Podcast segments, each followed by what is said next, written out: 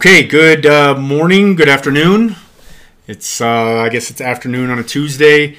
This is Grant with Five Peaks Podcast. Once again, I have today the great benefit and pleasure to do the first podcast with hopefully what will be a regular co host on the show, uh, Shara Fairman. Hi, hi. Shara is a currently she is a registered nurse. She's also a critical care nurse, has much experience as an acute care nurse working in ICUs of various sorts. She's also going through a master's program to become a nurse practitioner, while at the same time going through a very intense functional health medicine course to learn all about that. So, without further ado, um, welcome to the show. Thank you. So, what Grant decided not to include was the fact that he's actually my husband. And um, so, Grant and I have been working consistently together on what we like to call the five year plan. We've pushed that off a little bit due to, you know, familial things, as Life. in life, yes, and three kids. Um, but those things are okay. It's nice to have a plan. And what Grant didn't really mention was the fact that we're in the process of forming a wellness collective together. So these Yes. are the infant stages um, where I'm going through functional medicine and he is going through his own course. And we will talk about that a little bit later.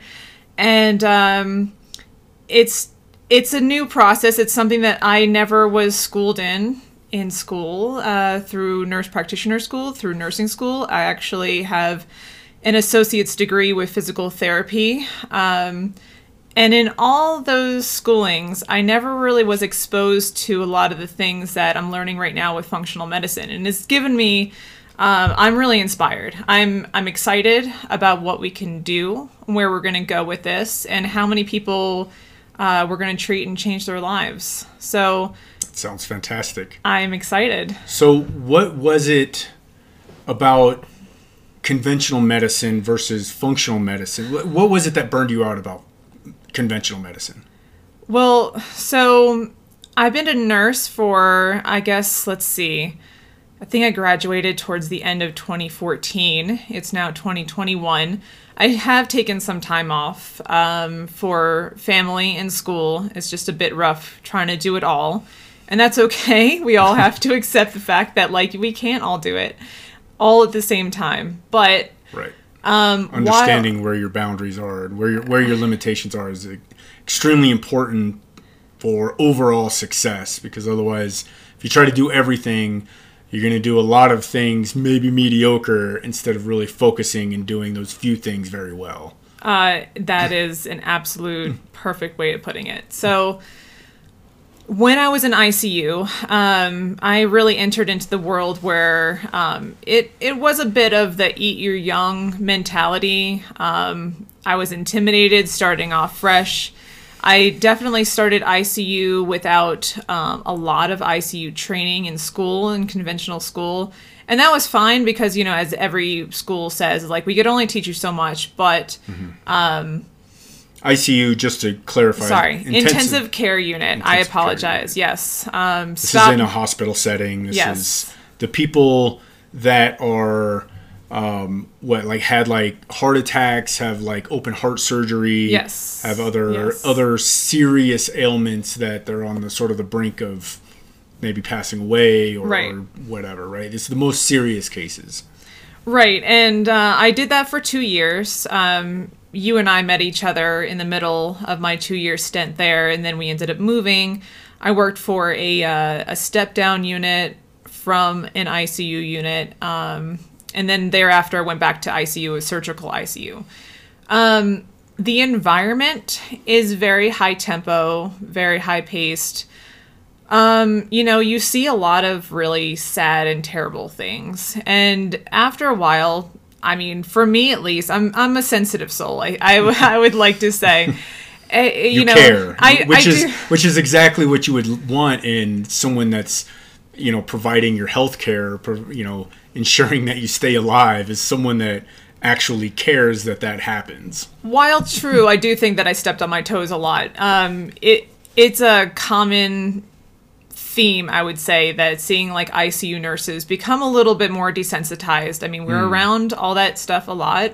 You do get slightly numb to seeing terrible things. Um, I guess I was, you know, shifted around so much. And then after having kids, I just appreciated life and longevity and just overall health benefits so much more. I had more of a reason to live. And um, because of that, I was introduced from a friend of mine from high school, actually, to functional medicine. I was always seeking something more, something different from conventional medicine, but I didn't know what to do at that point. I've been through so much schooling, and for those of you who don't know me so so intimately and personally, I um I actually started my first bachelor's program. This was I think the last time I've really been on the microphone was like 2003. um, and I was going through communication school and I was going to do um, radio, TV, or film somewhere in that general gist and region, but I knew that caring for people was really the right move. And I, again, like having direction was difficult for me. Sure. So I went from physical therapy, I wanted something more, and then I went into nursing with the idea that I was going to get a master's or a doctorate in something. Um, but, you know, getting experience. So this has been a long haul for me. I mean, that's okay. That's it's one of those things that I've found um, in talking to people, and when I, you know, I read a lot, I listen to a lot of books, I listen to a lot of podcasts, I listen to a lot of this idea of, you know, how do we find our purpose? How do we find our direction?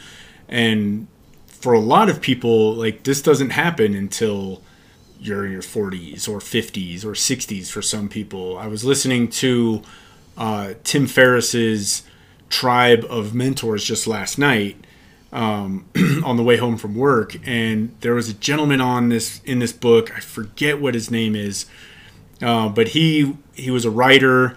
He was very successful. He was like 70 or 75. He was 75, I believe. And the question was asked, you know, what what uh, guidance or what sort of suggestion would you give to someone that's starting out in the world? And it was like his thing was like go out into the world and go do something. Go out and sort of like experience the real world, experience the mud of the world, and and get all of that because you have time.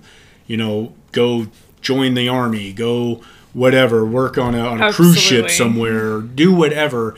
Get out there, have a bunch of crappy jobs, do all that because you're going to have time. And then once, as you mature and as you sort of come into your own, the path you will find your path through all of that because you've been down so many different lanes. And I really, I- I feel like that strikes true. Certainly for me, and it sounds like it strikes true for you some as, as I see you nodding your head and smiling that you know you've done all of these things but that's cool because that's given you a lot of experience and it's given you um, exposure to not only the things that you want to do and it helps you find your path but also maybe that you don't want to do I do think that um so my senior year of my first bachelor's program when I was in radio TV film, my last semester of my senior year talking about like last minute, but I was like I have to study abroad.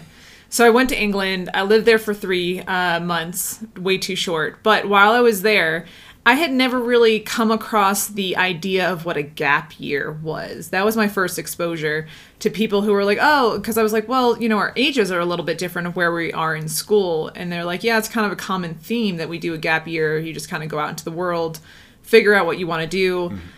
I know when I was 18 years old, so many of my friends were going off to college that I was just dead set. Like, I don't want to be behind. And you don't really realize it's like, well, you're 18 years old. Like, you're not behind. Like, take your time, figure it out. I wish I did more of that. I really do. Um, it probably would have given me a better insight or you know if i had an idea of what i wanted to do let me go do like an internship with somebody just to, or like a shadowing sure those are all those things that like I discovered afterwards that you know personally was never presented to me. I you know I don't have medical family. Um, this was all like me sort of diving in and figuring it out on my own. Um, thankfully, I did find the right path. Doing the nurse practitioner program through Georgetown right now, it's it's incredible. Shout out to Georgetown. Yeah, shout out to Georgetown. Um, Going to those elite schools. I mean, you know, they there's a reason why they have like a hundred percent pass rate. They they drill you in the end, and you you pass your boards, and you have a successful, hopefully a successful future ahead. You know, that's totally up to you. But I just felt like there was something more, and so unfortunately, like uh, people who know me are just like, "You're done with school, right? Like you're a professional student at this point." And I'm like, yeah, so I just discovered functional medicine. I call it being a lifelong learner. Okay, like it's not. Let's not let's not put labels on this, but if we're gonna do that, let's it's a lifelong learner. You should never stop learning. I do. Doesn't mean you have to pay absorbent Oh, amounts of money for pieces of paper, but you should never stop learning. I do have like a wall of degrees. It's it's semi embarrassing, and then all the uh, all the certifications that go along with it. I actually stopped framing them. They're all in binders at this point. Be. I mean, once you know, once you have your own practice and, and all of this, and we get done, and there's the wellness collective, your office is just going to be. I'm just gonna have the whole back wall is just nothing but degrees it's my and feature certifica- wall. Yeah, there you go. Right. Some people put up old barnwood. Shara puts up degrees and certifications. um but you know it I, i'm already a year in um, this is my second year of school now uh, through the acute care nurse practitioner track and i discovered functional medicine almost like what was it like i don't know it was Earlier this year, I want to say. yeah i Um, didn't or, or not this year. Obviously, we're in January this year. Uh, early, I think it was around this time last, Last year, year? that you you started hearing about it through Jennifer. yeah, right. Um, and then I want to say you actually like committed to it as you started learning more about it. Yeah. You started really sort of this was the last thing i was going to dive diving into, into. Right right right. So how did i mean how was that experience for you? Because it seemed like for you know for a while like you had a path that one path didn't really work out um, and then you got into nurse practitioning and this was good or whatever but then it was like all of a sudden you found this and it felt like this sort of light went on You ever feel like when heaven and earth collide and all of a sudden like your mind explodes? It's like I finally found my path. And it's not like I just found it. Really what um, Grant likes to say is that I'm just putting into practice as like a profession of what I like to do as like my own home life. I like to live holistically. I like to, you know, not use these brands that use all sort of petrols and just every type of toxic chemical possible. I've I've always lived like that. My mom brought me up like that. Um, but I never knew I could put that into practice. And we were just talking make money doing it Right. Like, well, right. Unfortunately, like what we were talking about today was how I wish that I had gone down the path and I was exposed to what it was like to be a naturopathic doctor early on. But those schools were offered like um, I really wanted to go to uh, I think it's called Bastyr. They're out of Washington. And oh my gosh, the the program sounds just delightful. You get to spend some time in the herb garden and like really Well, Washington as a state has that vibe. You mean Washington State? Yes, right? Yes, DC. yes. Yeah, I No, mean, yeah. That state, uh, my mom and my sister and them lived up there for a long time, and yeah, that state, the P and W has got that vibe. Uh, I wish, you know. but you know those those thoughts when you're young. Um, I I would say I live a pretty protective life in the bubble of you know being around my family. I had horses. I never really felt like it was just accessible for me to just hop off and I'm going to go to school in a different state. Um, like even my first bachelor's program, like we lived in New Jersey. I went to school in New Jersey. I was able to see family. so interesting, especially considering how much you've traveled and seen how much of the world you've seen. Right, but I've but only seen it with traveling- family. Right, right, right. I've It's- never lived on my own Yeah. um, at that point when I was exposed to it. So even though my best friend was really um, very interested in it, and she lived in Portland, um, or she does live in Portland, What's up, Tiffany? If you're listening to this, Sh- shout out to uh, what is it? The the gypsy. Uh, what's her her Instagram thing? Whatever. yeah. Well, I know it's Vintage Daylight There for, uh, but uh, I think she's Gypsy Soul anyway. so yeah, she introduced it to me, and she went into massage therapy, and I went on to do the physical therapy, and I just thought like you just make more money, it's more guaranteed. I lived in an area where like you were saying the vibe is you know on point in PNW. Those opportunities seemed more apt for that area. Where I grew up, you know, so many more holistic clinics were kind of look at like they're quacks. And so I didn't want to Hmm. Get charlatans selling Well- selling snake oil and Right. gonna rub you with some crystals and heal your cancer. Like, Well, yes, of course. And that- so that's not how that works. I, I, I thought that's how that worked. uh, I I would have gone into it immediately. But with that being said, it's like it just felt like I lived in that high tempo northeast mentality. Everyone's a lawyer or a doctor, and um, or at least that's how I was brought up. And you just get the conventional job. You do the job. You have your life separate. I never really knew and thought more like along the lines of combining everything together.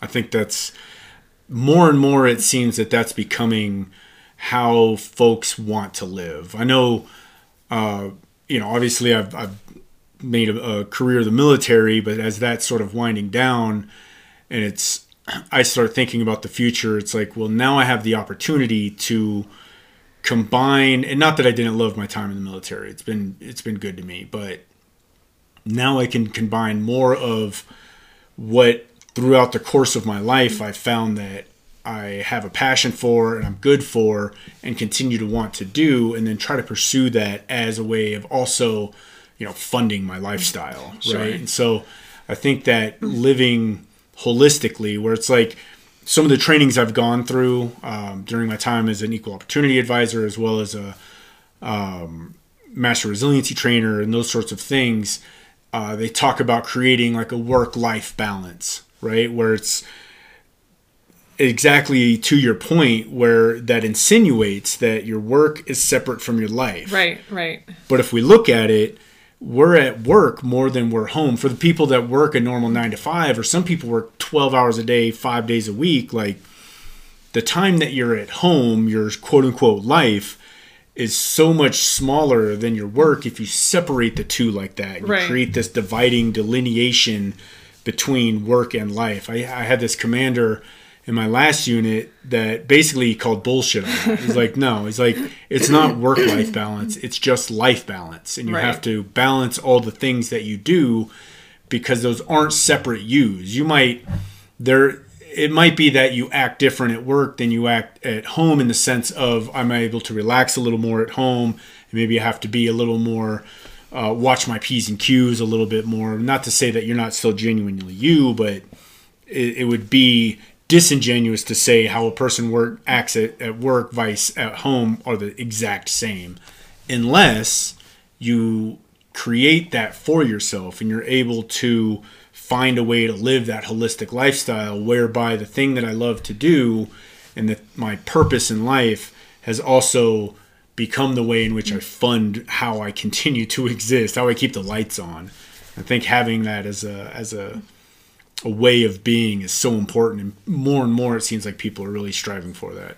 I do think that um I mean we have to go back to like me graduating my first bachelor's program. I mean this was this predates like MySpace. You know, we didn't we didn't have I had a beeper in high school. You know what I mean? Like phones were just starting to come out. We didn't have like the pocket computer. Send in the codes. One four three. Love you. love you. so it's just one of those things where like I can't be mad at the evolution of my path because these opportunities didn't exist. And so to think like my fear was I didn't want to open up my own practice and fail because I was terrified of a small business. You saw a lot of small businesses close, they went bankrupt Um, and I didn't have any kind of business background, and so that worried me. Um, you know, you have that your brick and mortar shop. How do you advertise? What is it? A business um, like newsletter thing Right, um, right, or right. Advertising you the get newspaper people to get come in your door? to even know, right? Right. And so nowadays it's just so much easier. Everybody, there's social media, there's a lot more networking. It seems as though this is the age in which it's so much more accessible for small businesses to thrive and to thrive online. And so um, I've been well, that's the whole gig gig economy, right? Right. I don't mean to cut you off, but No, yeah, no, that's yeah. like how how a lot of people are making their money, especially you know With COVID with, times. with the pandemic going on and all of that. It was the the gig economy was already well into swing, right? I mean, we've got I'm late on everything. Right, but I mean, if if you look at it, it's like you look at the advent of Etsy, you look at the advent Right. of uh, Uber and Lyft and these sorts of things. Genius. Um, all of those things, those came about because of the gig economy. People still had their day to day, nine to five, whatever. Like, hey, I wait tables at the local Chili's, but on the side. I make these ceramics, or I drive an Uber at Right, night to make right, the right. extra cash or I walk people's dogs. I mean, whatever it is, like that was well, I mean, that also has a lot to do with the economy and how expensive everything is and depending on where you live in the in the country, it's more or less so, but people are struggling. So they had to figure out multiple income streams That's evolution. within the hours of the day. There's only 24. Right. You can't work three three eight hour a day jobs. You got to sleep sometime. I sleep when I'm dead. I got it. But Ah, I love sleep so much, so I have to factor in like ten hours and like how do I fill out the rest of my day? Well, it's so important for your health anyway. Very much I- so. I, read I- that more and more, and I'm like, I get like four. Oh, six. you kill me with your sleep. I'm like, it's eight o'clock, the kids are down to bed, and it's my time too, because you just gotta. You're not guaranteed if you're not gonna wake up at like 3 a.m., 4 a.m. with these kids, so I want to make sure I get it all in. But I'm like, I'll be in bed at like midnight. yes, but I've always needed a lot of sleep, and so it's just important to listen to your own body. so that's, I mean, that's kind of where the the functional medicine comes in too. Really listening to your body and really not getting back to the difference between the the conventional medicine and Yeah. functional medicine, functional health, I should say. Um, like being able to differentiate the fact that we all process things differently in our body. And like this one sort of book answer hey you have this symptom or this It's this that thing. now it's that disease, and this is how we treat it through the standard manual. right. Um and that's i i think that's what i love so much. And the the deeper i dig into functional medicine the more it just like makes me smile. I'm excited to study. Everything else was just like you know i'm just cramming it down. Like i get it you know it's all very important stuff but like it didn't holistically vibe with how I lived at home. And it's so true because like Grant's a completely different body style than I am. Um, you know, his, his mentation is different, his sleep cycle is different. Like it's just bio individuality is kind of what the underlying theme of functional medicine that's a great term bio individuality i Yes. think that hits it like on the head, right, right? on the head yeah And so it just inspired me because it's like, yes, this person might come in and and I think what I love about it too is that um somebody might come in with a whole slew of symptoms and you might be like immediately like, yes, that is this symptom or this disease process. But then you start looking at their labs and you're like, I don't get it. This stuff doesn't link up.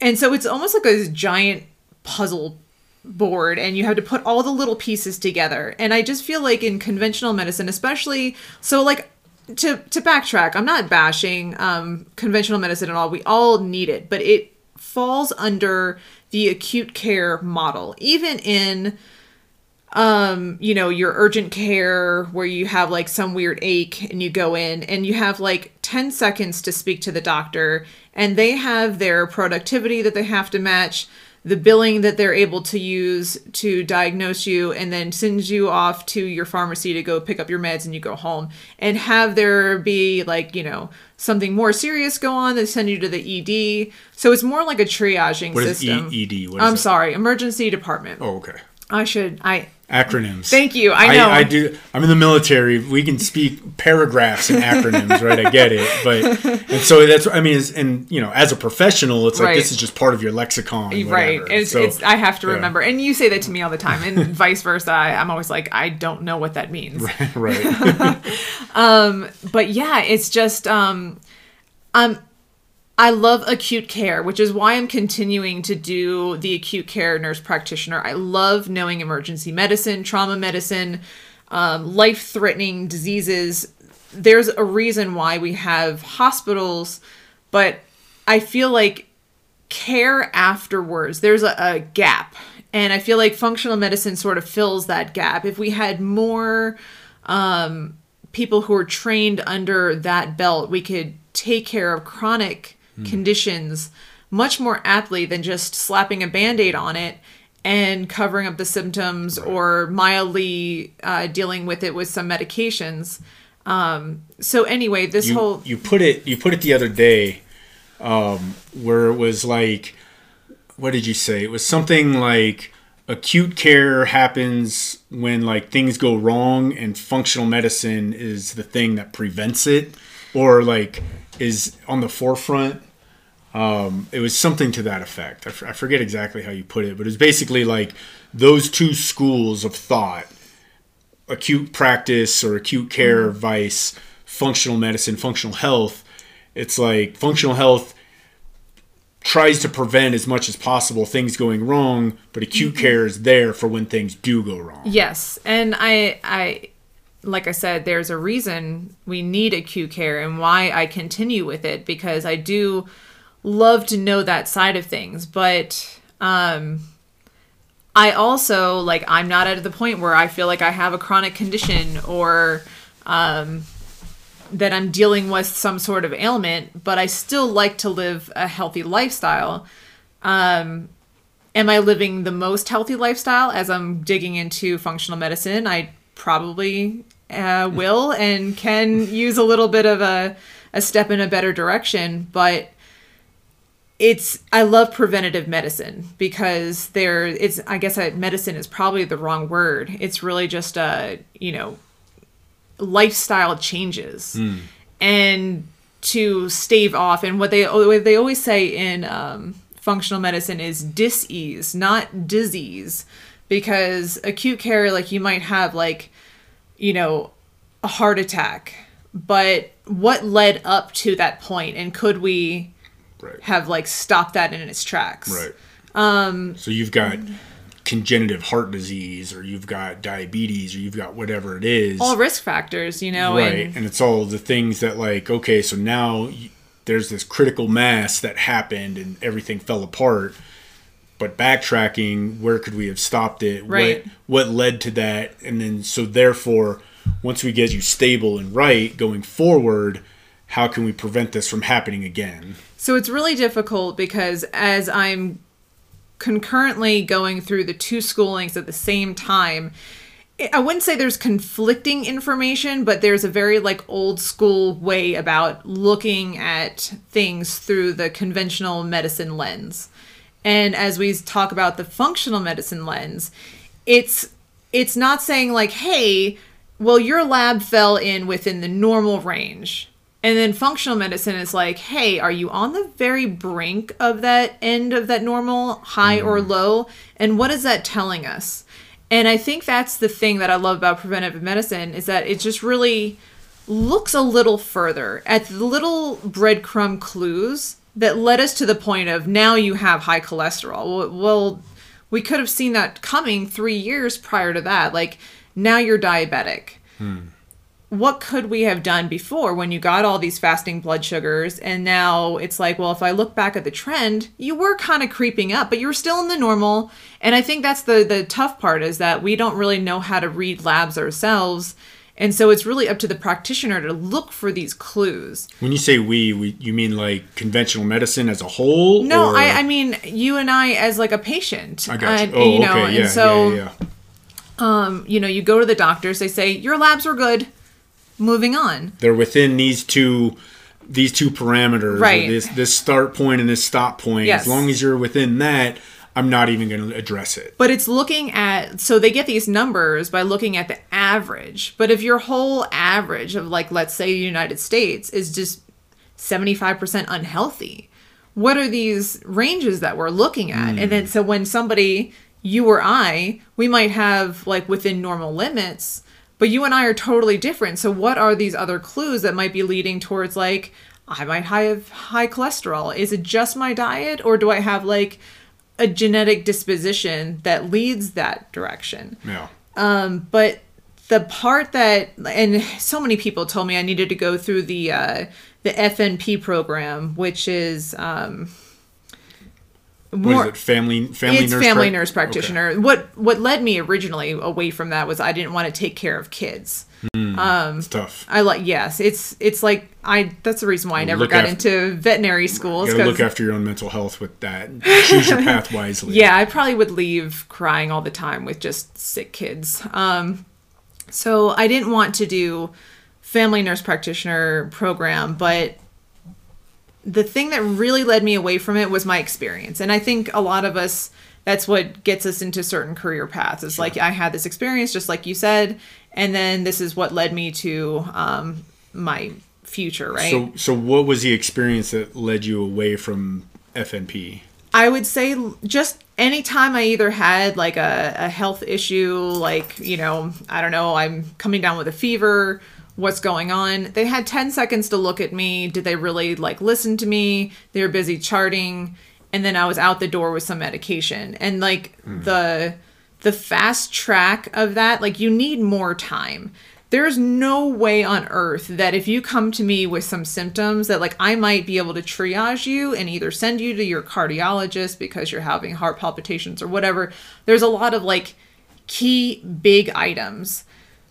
But when it comes to the small smoldering things that are happening with people, I feel like a lot of that's passed over and that's really just a matter of like the conventional world. Like we're one we're a very fast-paced society. That that's there's no doubt about that. But the other side of it is just we're working under you know healthcare unfortunately is a business. And you have to look at it like the hospital it's a well-paid business. Right.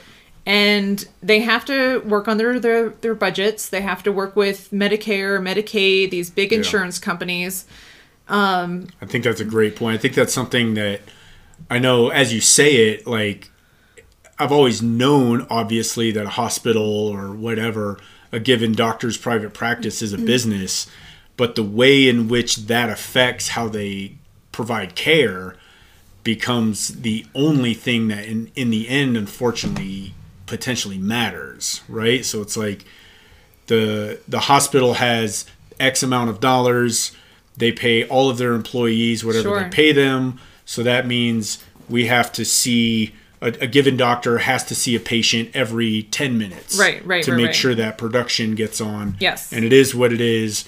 And if you got to the patient and you called it right in ten minutes, awesome. And if you didn't, well, you still got to get to the next patient, and that's how it goes. I guess that was also another reason why I personally didn't want to get into the functional or um sorry, the family uh, nurse practitioner program is because at least from what I saw, and again, this is just from like what I experienced Right. and what changed my path for my career.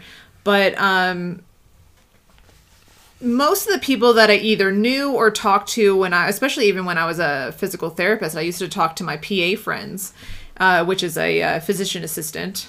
I almost forgot to explain that. Um, and they just said that they're overworked and they see so many patients. It's five days a week, and then they have to stay later to do charting and They're working like fourteen hours. A it's day, a five days week. grueling it's a grueling job when you're working um some of these positions so, of course that's not everywhere right um i can't generalize i'm sure someone's going to be listening to that and this and be like that's not That's even not my experience. not you don't even know what you're talking bit. about, lady. Like, get out of here. Ah.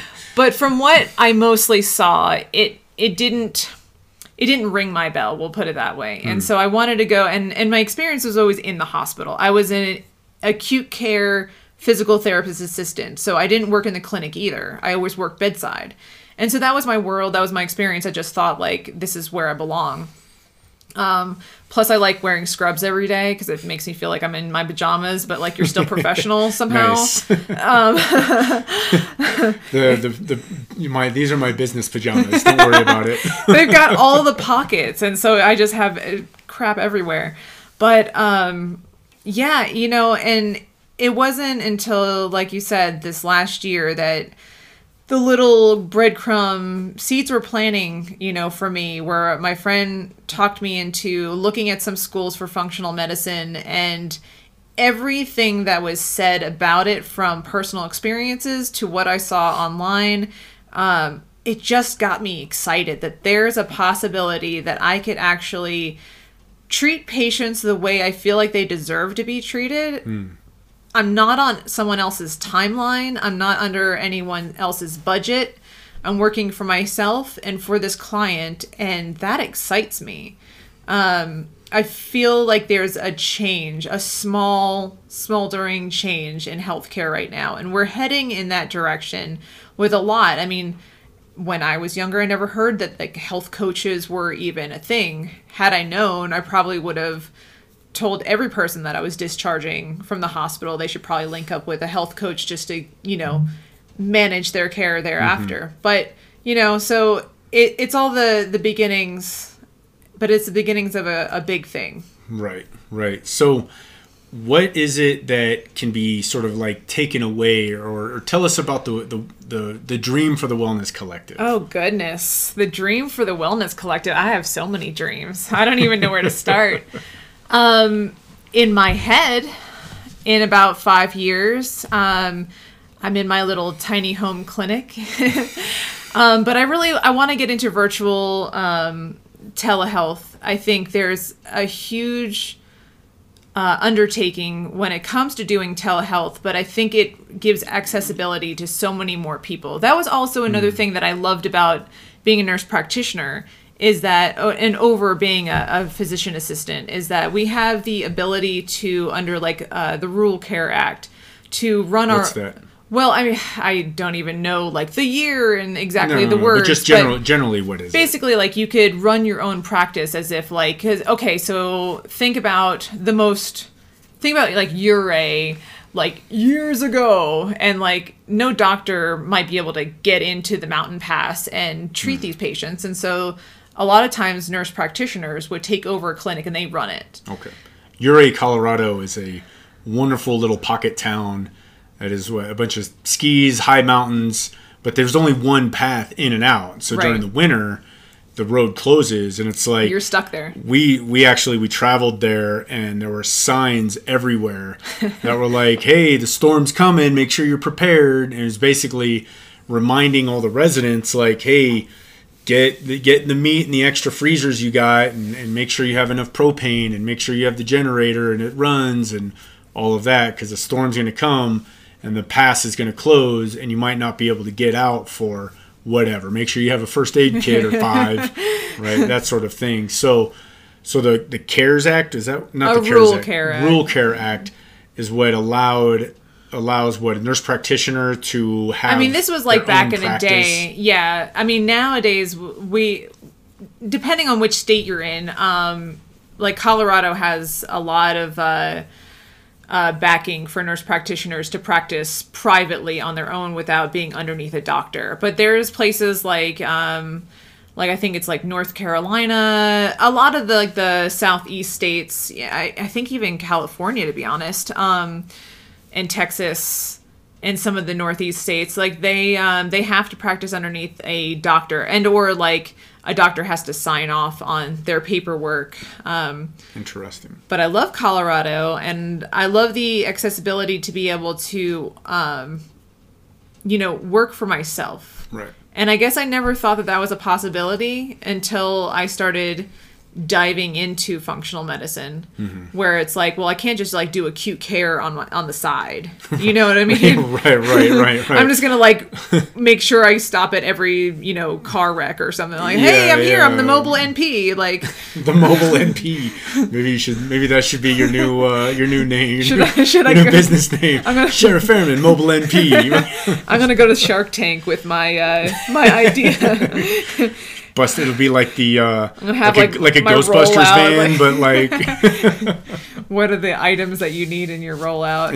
um but yeah uh i'm i'm running down a tangent you asked me specifically something uh, the the dream for the wellness thing. This Oh. is how this goes. i know i know those uh, those that are listening that have listened to some of my stuff before it's all just unscripted consciousness streaming when i do the solo cast or just trying to have a conversation that is genuine. And so that way it's not like some and clearly this is not overproduced. Not scripted. Um, not scripted either, but definitely like just trying to have a genuine conversation, the long form conversation, to give a more honest view of a more honest and nuanced view of like what it is that the the topic is about and what what it is that we feel about it and where also you know about a given topic like how can we get to the truths that we know and ensure that the truths that we know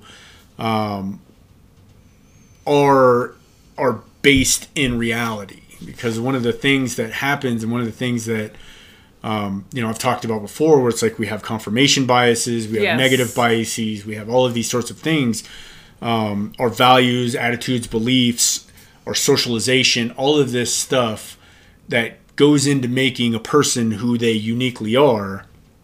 What that also means is that what they find to be true may not actually be true, but if they're married to that and there's no exploration in a nuanced way and there's no um, sort of pushing back on what is presented as truth, then how could we ever actually know? And how do we know that we aren't just lying to ourselves about whatever?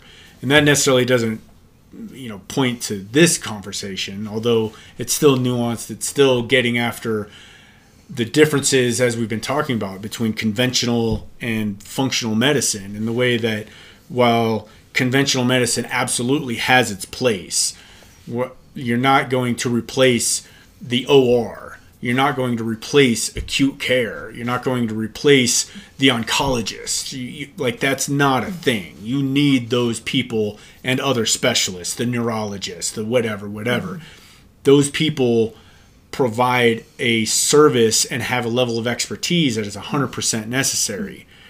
That being said, it sounds like when it comes to functional medicine, there's a lot that can be done that isn't done in conventional medicine to either prevent the catastrophe that happened that sent them to the ICU or to get ahead of the curve and stave off whatever the life choices that are being made and to get away from just over medicating, right? So you Yeah. have this condition, you have this processes that's going on.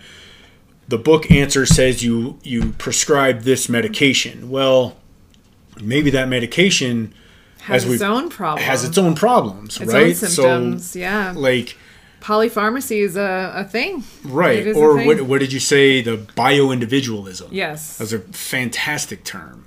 I think that captures it, like nails it, right? Where it's if I take a given thing, so for instance, uh, Patrick, my good friend Patrick, he his body doesn't react to things like Percocet and doesn't react to other painkillers.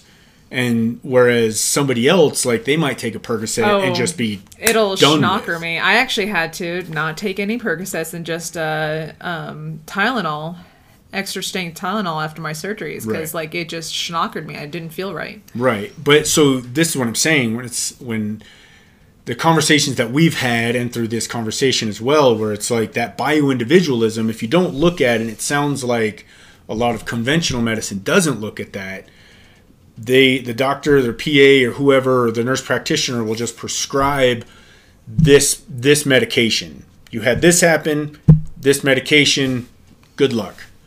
Whereas functional health tries and it sounds like tries to sort of like take all of those labs take all of the other things that you have going on and create more of a pathway that holistically treats the person instead of treating symptom by symptom Right. by process by process.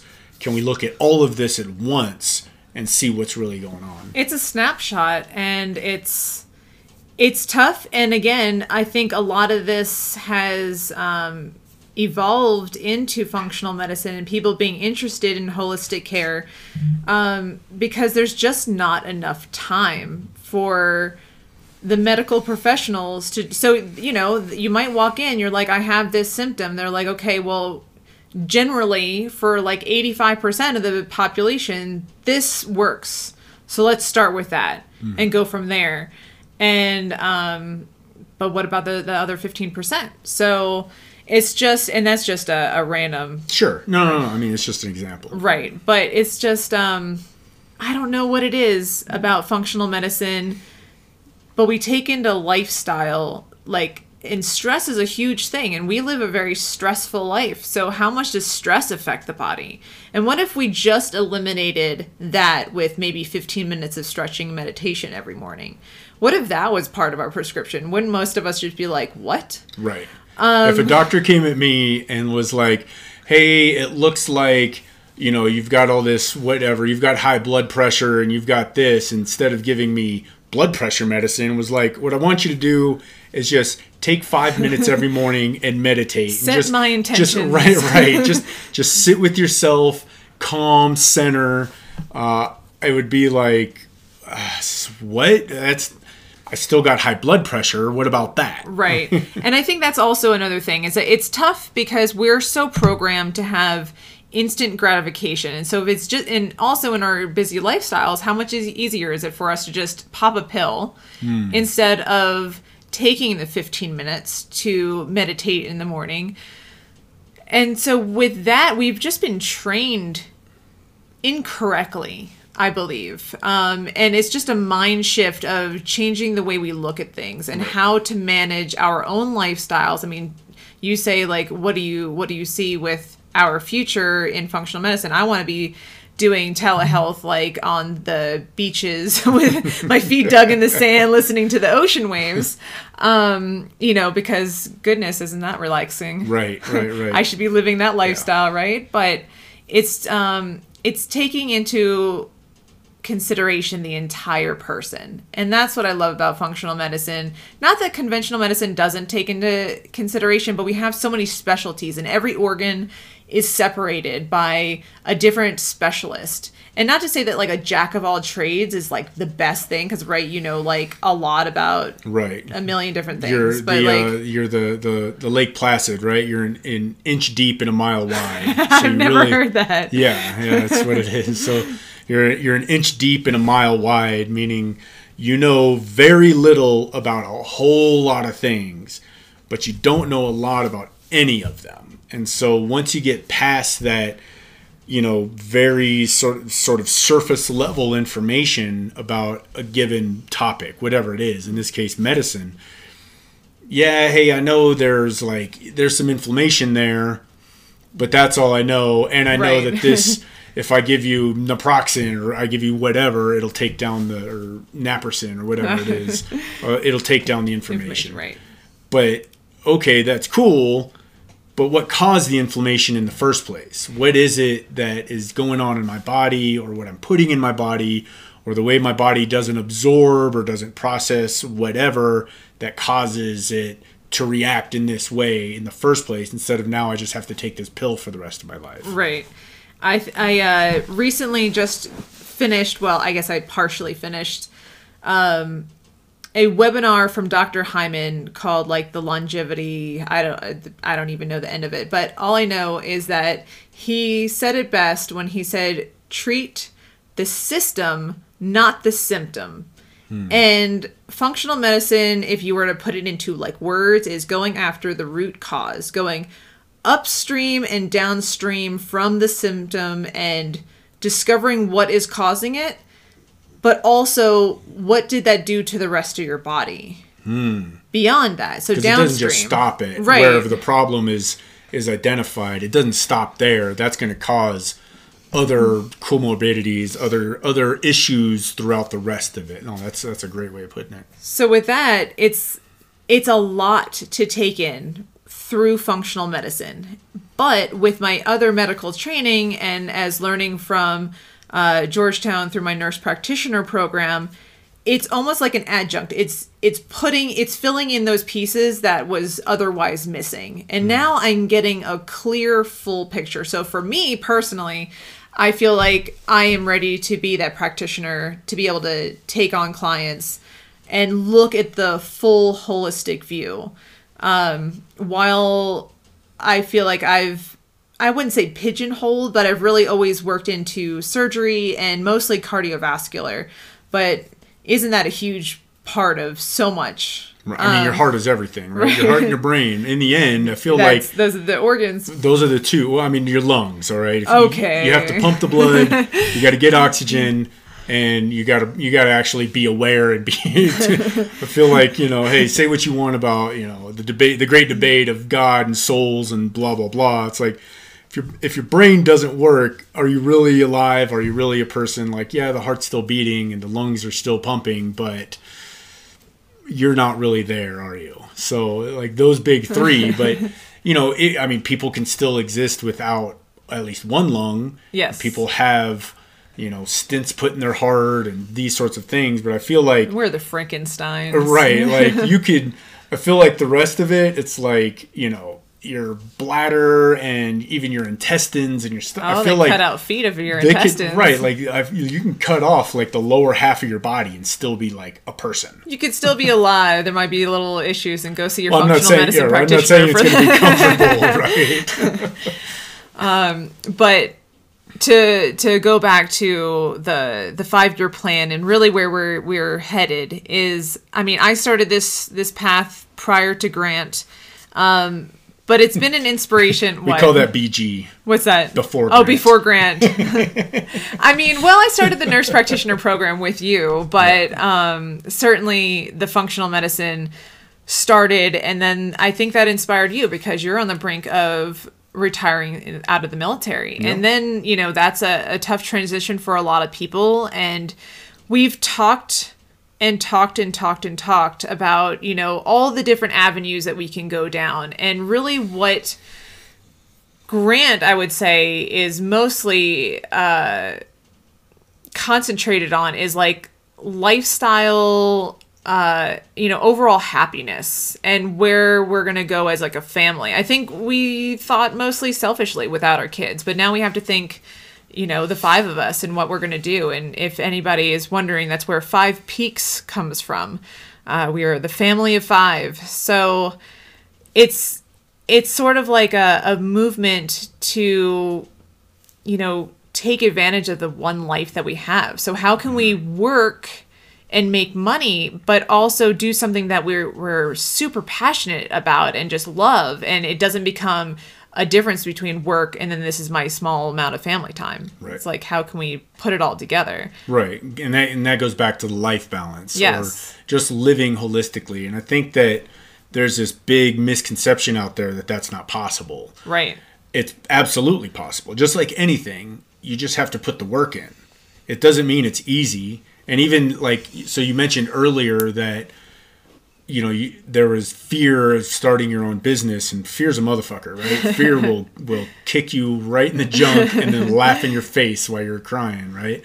But and you mentioned that nowadays it's a lot easier to have a small business and we talked about the gig economy and stuff like that but that doesn't mean that it's easy.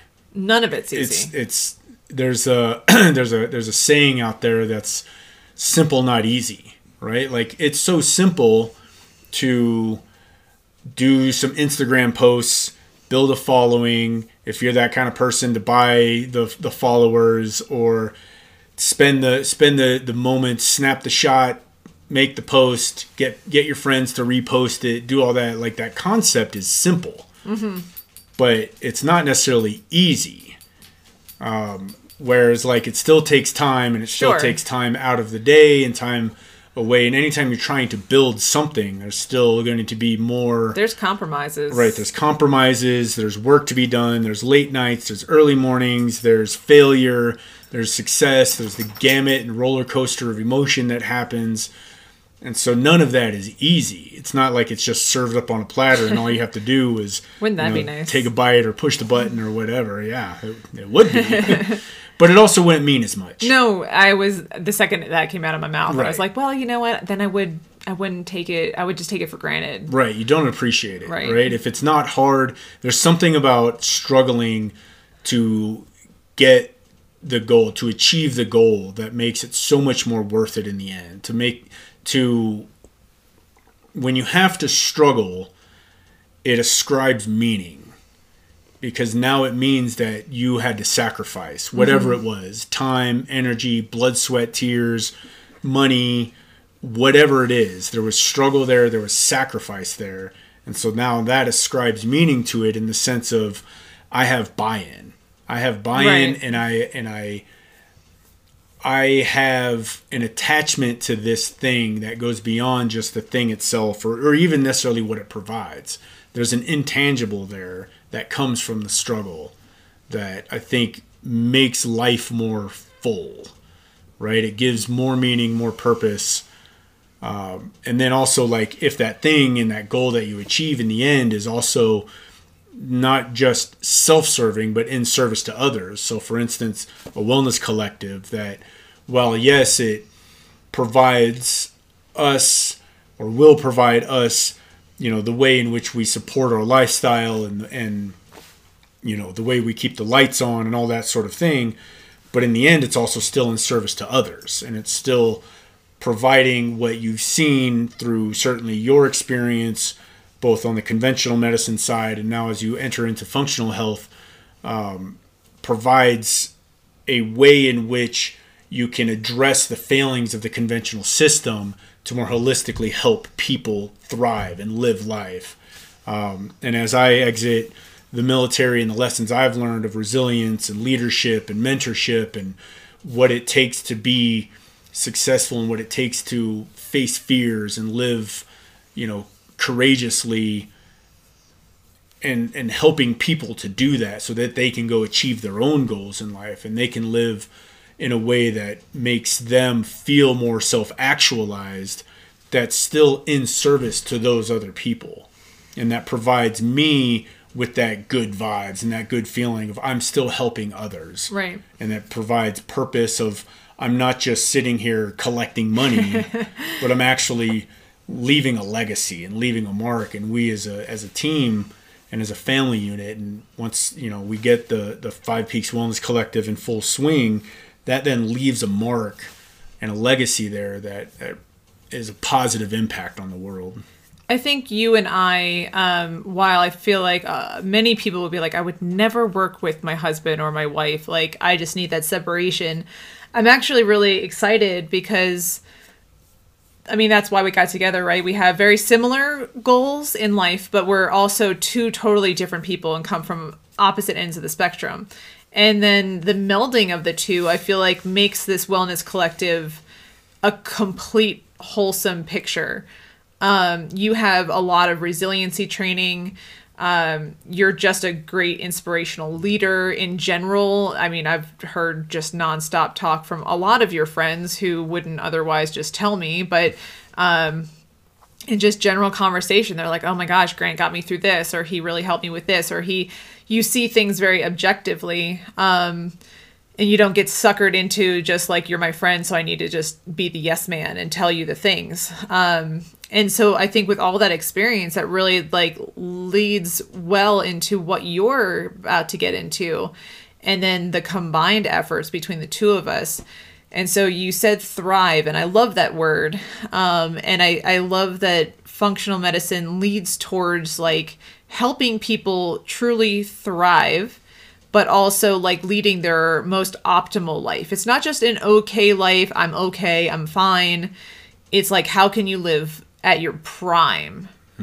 And you know, you, you're not going to put just water into your gas tank, your car. I'm not really sure. I'm not really great on on car uh, analogies, but like I'm not sure if it would actually run. But. I mean, It would not. but that's that's kind of how what we're most of us do we we put a lot of water into the gas tank instead of like the true gasoline that we we need to live and so between the two of us that's my five year plan uh, to create this wellness collective and help people thrive That's awesome.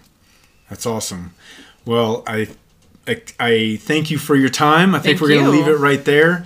Uh, hopefully, we uh, the plan as it stands is to do this uh, maybe once a month Yeah. or once once every time we feel the need. Unfortunately, we actually uh, tend to have these conversations, and at the very end, we say, "Dang, we should have made that into a podcast." Should have recorded we it. had fun. We had some phenomenal conversations, but we would like to do this once a month at a minimum. Yeah, and this is the first, and so first of of many uh, many conversations regarding how to live a better life, and both from uh, mentation aspect that maybe I come from, as well as the uh, actual health and medicinal aspect that, that you bring to the table as Yeah. well. And I think between those two, right, if you can actually have a healthy body because you know what's going on with it and you know some things to look for or how your body may be processing things differently as well as from the other side of how can I deal with hardships from a perspective standpoint how can I give a, have a, a better mindset into difficulties that I'm dealing with life that then makes for a whole person and makes for a holistic life so awesome We're we're air high fiving right now. air high fiving. All right, everybody. Well, uh, thank you for your time. I appreciate the listen. Please, uh, once again, share this. Right there's there's a lot of value here, and I would very much appreciate you sharing this with your friends uh, if you find value in it, and and know some people that would also uh, like to hear what we have to say. All right, everybody. Take care of yourselves and be well.